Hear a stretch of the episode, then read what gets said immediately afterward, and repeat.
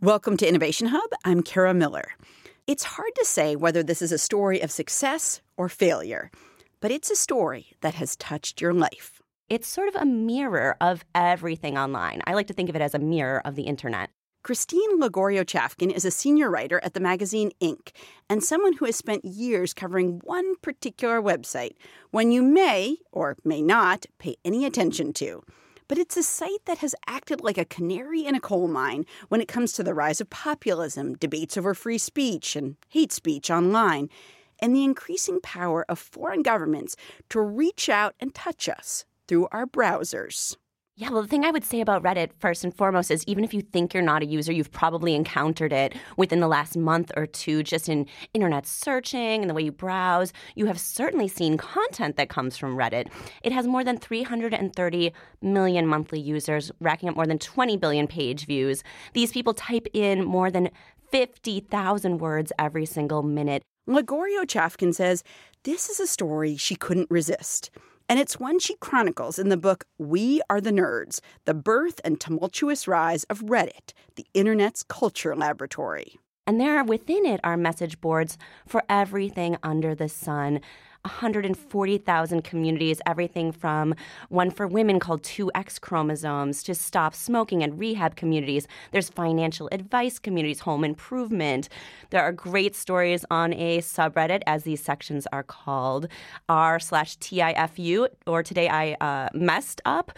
great stories from individuals. And, you know, there's also things like videos and images. Every meme on the mainstream internet probably was germinated within Reddit. Um, and even during the presidential campaign last time, we saw Donald Trump sharing things, sharing memes that first originated on Reddit. But we'll get back to politics, which Lagorio Chafkin says she should have paid a lot more attention to when she was researching Reddit in 2015 and 2016. First, before all that, you've got to go way back to the early 2000s, long before Reddit was one of the most popular websites in the world, before Reddit even existed when two nerds met, Alexis Ohanian and Steve Huffman. They would both go on to become incredibly rich and powerful people. Alexis would marry a tennis player named Serena Williams. But that was all way in the future in 2001 when Ohanian and Huffman met at the University of Virginia. I think, you know, literally the first day they moved into their dorm rooms, Alexis saw Steve playing a video game and thought, oh, there's hope for my social life at this college. You know, someone is doing the thing I love. And they became fast friends. They were very different people. Alexis was always sort of social and charismatic and easy to, to smile and make friends. Steve was a little more of an introvert, a programmer who um, made, you know, wry jokes and some, sometimes could rub people the wrong way, but clearly a very smart guy. By senior year, Alexis thought he wanted to go into nonprofits, and Steve thought, I want to start a little company. I want to make mm. a hmm. dent in the world. And he kind of infected Alexis with that idea. Um, together, they had an idea for making a mobile food ordering company. Okay. They called it My Mobile Menu, abbreviated as mm. okay, um, sure. They took this idea to, I mean, this is before Seamless Web existed, you know, before any of the food ordering. We didn't really have apps on our cell phones then. And they took it to a venture capitalist who would, was, would not call himself a venture capitalist at the time, named Paul Graham. He had sold a company, he had a little money sitting around, and he wanted to start investing. Ohanian and Huffman traveled from Virginia to Massachusetts to pitch Graham. They told him about their food ordering idea. Graham didn't like it, but he liked them. After all, what if they were the next Jobs and Wozniak, the next Gates and Allen? And Graham had an idea. How about a site where you could vote on what stories or news of the day were the most interesting? An internet popularity contest. That, he thought, could change the game. And Paul saw this as a potential for being kind of the front page of the internet, a place where you could just navigate to in the morning and see all the internet's most glorious content of the day, whether it's a politics story or a science journal or someone's personal blog that's just super enlightening. And he said, Why don't you guys try to build the front page of the internet? And they thought about it and they said, Sure, you know, we will do that. Um, and they immediately started building Reddit. Do you feel like, you know, we, we talked about Reddit being kind of, in some ways, this online popularity contest, a kind of very flat site where there's not a lot of hierarchy. Um, do you think that the people behind it really their vision for the web was a kind of, if not anarchy, a kind of completely democratized situation in which you know there just wasn't a hierarchy you know people were kind of equal yeah. and whatever they wanted to say they said Yeah, absolutely. That's a very good way of putting it. It's often misunderstood in this age of what is free speech, what is what are we allowed to say online, what is hateful. But when Reddit was started, they basically had a simple idea like we don't need editors in high towers to tell us what's good. People can determine that. People are smart, people are empathetic, they can upvote what they want to. So it was the elimination of editors and the democratization of the flow of content. Now that got taken to an extreme within just mere years where people were really pushing the limits of what what that meant. Um, there was a lot more profanity and cursing and pornography on Reddit than anywhere else on sort of the, the bright, shiny social web um, that we know. And, you know, one of the first communities that Steve Huffman had created was NSFW, Not Safe for Work. And you can mm. imagine what that turned into. And that sort of content is still about 10% of what Reddit is today, by my estimation. When when Reddit became this place where people could say anything, there were a lot of things that were really objectionable that people were saying and posting and, you know, visuals and do you how do you think that that impacted the rest of the internet? And like were other websites trying to model themselves after it? How did this one website, even if you don't go on it, how did it end up changing the ecosystem in which it lived? I think that, you know, during that time, I'm not sure how influential those kind of portions of Reddit were. I would say during the, that time, the the rest of the internet started to learn that Reddit was a place where memes and content and really highly shareable, popular stuff grew. We saw before um, the election of Donald Trump the rise of a massive community of Trump supporters on Reddit. At the date of the election, it was about 300,000 subscribers to a subreddit called r slash the Donald. I wrote about it on the day of the election for the New York Times. And, you know, when I started the article, I didn't think the outcome was going to be what it was. Hmm. Uh, but it's, and, and I actually predicted that it would sort of, um, once President Trump was no longer the underdog, that his sort of underdog community would just, would just kind of it just flame out. It would just sort of disappear. But that's not true at all. It has continued to gain steam, and it is more than you know 500,000 subscribers now. Wow and that community when it began it was a lot of it was a lot of the same kind of wall building rhetoric um, but that you hear from the president but it was also islamophobic and just racist and these things were allowed i mean these things were explicitly allowed and um, there's a lot of hate speech and it was very much an overlap community to things that had that reddit had already started to crack down on such as r slash coontown which was a horribly racist subreddit and and things some users crossed over to alt-right subreddits as as well.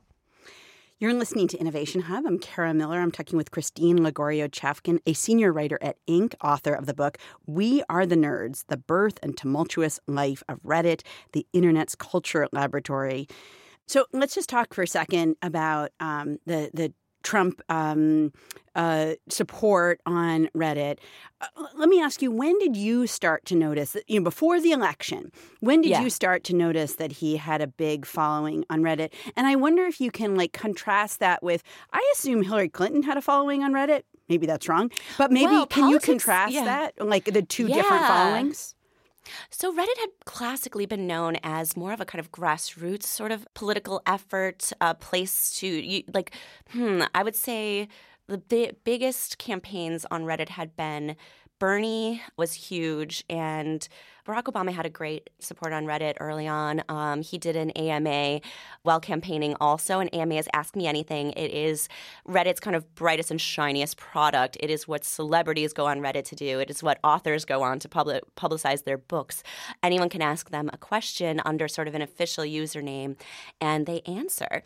I would say, it's more like a, a, counterintuitive or underdog candidate has always had a little bit more of a following on Reddit. So so to see a, a, Trump support page grow very early in his campaign, I don't actually recall when I encountered it because I have gone back and researched simply every iteration of it and all of its growth. And in the book, there's a very detailed account of how it gained its following and hmm. how which communities latched onto it and how it became this conglomeration of different groups, including former Bernie Sanders supporters, including folks who had subscribed to formerly racist subreddits. And it was a fascinating growth story that one of the Reddit employees who ran Reddit's community team referred to as uh, admirable and balletic at one point because its moderators were so highly coordinated. So while you know Reddit's leadership does not love the politics of r slash the Donald, it has watched it grow and grow and kept it kind of within the site's rules most of the time, or at least you know it thinks that this this community is walking the right line. Hmm. And you know Steve Huffman now the back at Reddit as the CEO has said, well, you know one of the things the First Amendment is there to protect is political speech. That is the thing it was designed to protect, and we don't see a reason to cut off this community. I mean, this is a place where political speech is thriving. Now, it's a difficult place to police, of course, in this era where political speech and hate speech can literally be synonymous. So you know, you said there were like three hundred thousand people yeah. supporting um, Donald Trump before the election, and this, this just kind of gets to the question of the impact of Reddit outside of its own website that's a lot of people, but this is a country of more than 300 million people, so it's not that many people. Um, right, right. And you see communities on Facebook that are larger too. Right. right. So, so what do you feel like that community impacted the actual election itself, which clearly did indeed, you know, when you elect a president, of course, that changes the country. I spoke with Steve Huffman, who had returned recently as CEO of Reddit uh, two weeks after the election, I think maybe 10 days after. And it was just a really remarkable conversation. I said, Did you see it coming? And he said, I should have seen it coming because he had been mm. closely watching this community. And he said he's not he was not surprised um, anymore. And I, I, thought I thought that was remarkable. Um, he, I said, Do you think it had an effect on the election? And he said, I think we are at a place where we don't have no effect. So I mean, yeah, you didn't want to take I, too much uh, responsibility for shaping the country. Right, right, right. Um, I do think he feels there is there is uh, an influence there. He sees the spread of this content all over the internet, but conspiracy theories like Pizzagate, Reddit was a really big hub of that. And I should say, Pizzagate was like this conspiracy theory that some Democrats were running a child sex ring um, out of a DC pizza parlor. Yeah, um, and and Reddit did cut it off. I think right before the actual violence occurred there. Um, but it, those things were all sort of related to to these Trump communities, and that's what's kind of disconcerting. Let me ask you a broader question about the tech world. Um, people who aren't in it might think a lot about the kind of moral quandaries surrounding tech, whether it's privacy or uh, the influence of foreign actors or hate speech. Um, but do you think for the people who are in the tech world, the bottom line at the end of the day is like the bottom line, and that what really matters is if you can make money, that's what it's all about? Oof. Well, I actually, being a, a tech reporter, um, I've reported for Inc. for uh, nearly a decade now, and um, has certainly looked at the intersection of culture and technology. Before that, you know, I report on Facebook and Twitter as well, and uh, Pinterest and Instagram, and wow, compared to some of those companies, uh, I I don't think that that Steve Huffman and Alexis Ohanian sort of fit that model. Um, they haven't brought the company public yet. They do not have outsized salaries. Um, they lead, well, Alexis does not lead a normal life anymore, but that is due to separate circumstances. That's due to the fact that he married Serena Williams. He lives in Florida with her and, and their daughter and, you know, travels the globe also with her. So that, that, that is a separate story. Alexis has also left Reddit. Um, mm-hmm. That happened after my, I finished writing the book, but around the turn of that, of last year, he, he left Reddit. He's still on the board, but he doesn't have a day to day involvement in it. Um, now, Steve Huffman, I think, is a very interesting contrast to someone like Jack Dorsey or someone like Mark Zuckerberg. I would Jack love Dorsey, to see I should Steve say, is the CEO yes, of Twitter. Of Twitter. Mm-hmm. You all know who Mark Zuckerberg is. Yes, he has testified before Congress multiple right. times. Uh, I I would love to see Steve up there talking about how to regulate content online and what Congress should be doing right now in terms of regulating this stuff, whether it is Russian influence on these sites, whether it is hate speech, um, or whether it is simply, hey, what can they do regarding the, the flow of the flow of money online? Um, Really? Do you think he has? Uh, we've obviously seen Mark Zuckerberg, Sheryl Sandberg from Yeah. Facebook come up there um, a lot. So much attention has been put on Facebook, partially because of the the question of how much Russian influence there was in the 2016 campaign. Do you sometimes feel like Reddit was like a toe in the water before some of these sort of bigger players um, came under scrutiny? Like it was, it was the Oh, canary in the coal mine the or whatever. Yeah. Yes, right. yes, yes. It wasn't just a toe in the water. It was the going through the exact same stuff and earlier. It has been and sh- it should be a model that everyone looks at for seeing, okay, how did this evolve? How did this happen? D- And do the they? magic thing- Do they, or did they not pay enough attention to it? I am not sure within the big tech companies whether they do or not. I know researchers um, love Reddit because most of the history of Reddit, most every post is still available online. There are sort of online repositories of every comment. Researchers have gone in and analyzed hate speech and civil and civil discourse on Reddit since that move that Ellen Pao made to first ban the five most toxic in her mind subreddits. And they found that actually that simple action that an executive took actually improved the quality of political discourse throughout Reddit for the rest of its history. Isn't that incredible? So you can imagine the effect that subsequent bans of communities such as the, the far alt right um, during the Charlottesville rally and and subsequent extreme political and and extremely um, conspiracy minded or or disinformation spreading communities has had. I mean, that's not to say that we and they do not have a long way to go in terms of policing this stuff. I think the next battle will be kind of policing casual misogyny, policing um, the way, the tone in which people interact. And I think what's interesting and that we should all, as social users, look out for more is how these sites, as they grow more sophisticated, try to hone our own behavior. I think that they will be in the next few years trying to teach us how to, again kind of how to interact how to share how to be online so that's sort of i think the next wave of, of what is free speech How to have Uh, what are manners. we Yeah. being Yes. Yes. Right. But- But what are what are we being told to feel? What are we being told to share? And how much that influence those companies can have uh, over that? Hmm.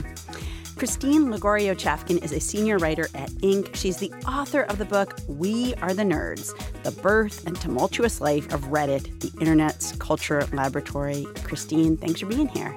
Thank you so much for having me.